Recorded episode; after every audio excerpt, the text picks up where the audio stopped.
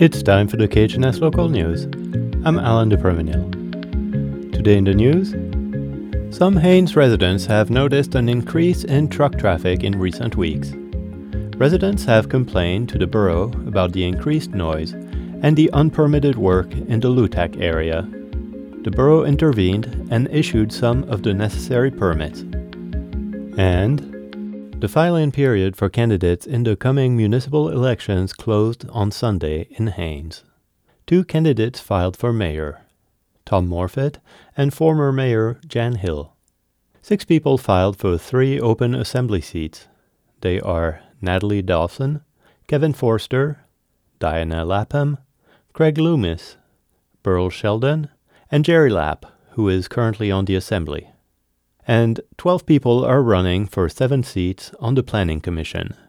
They are Patty Brown, Rodney Hinson, Eric Hawley, Erica Merklin, Brian O'Reilly, Derek Poinsettia, Rachel Seitzek, Eben Sargent, Dan Schultz, and Nicholas Setkowski. Current commissioners Richard Clement and Scott Hansen are running as well. Three seats are open on the school board. Mark Jameson and Kevin Shove have filed to fill them. The list is closed to new fill-ins, but candidates wishing to withdraw their name from the list have until Wednesday to do so. The election will take place on October 3rd.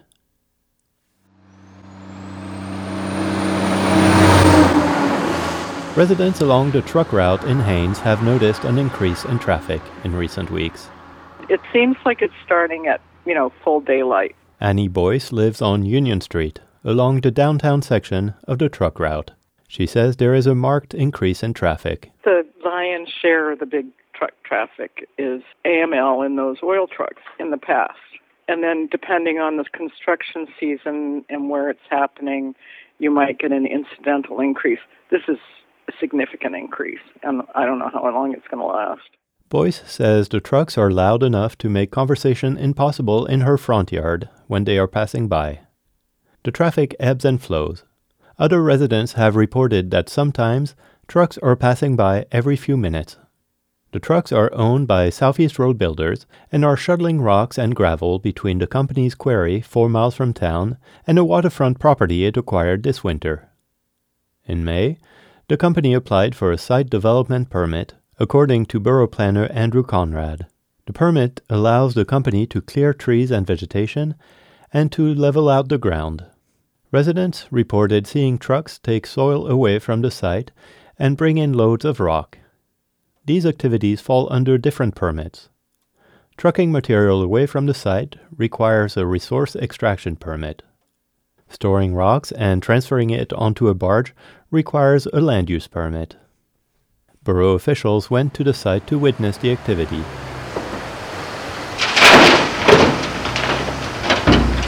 They saw a pile of rocks the size of a large building on one side of the road.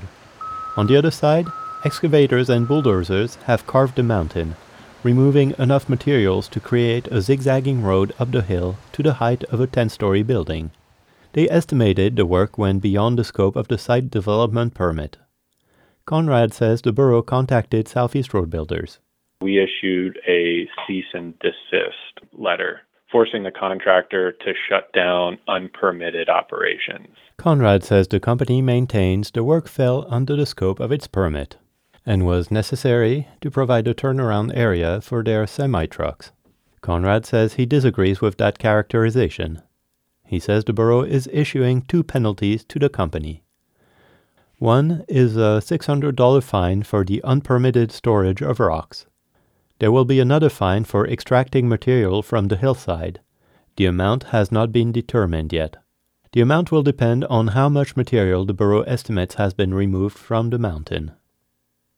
The borough issued a land use permit to the company on August 14th, allowing it to resume bringing rocks to its property and loading it onto a barge.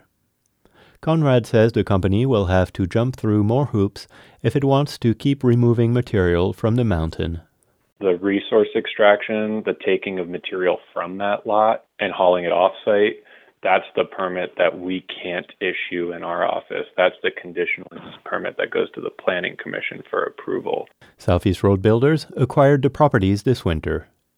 Company manager Tim Dudley said the intent was to use it to load aggregate on barges and bring the rocks to the company's other project sites around Southeast.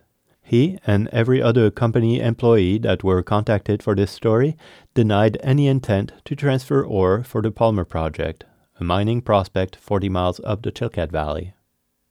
As for the truck traffic, Brian Muller, another manager at the company, said there are more deliveries of rocks planned this season. He said the truck traffic would slow down toward the end of September. That's it for the KHNS local news. I'm Alan de Premenil.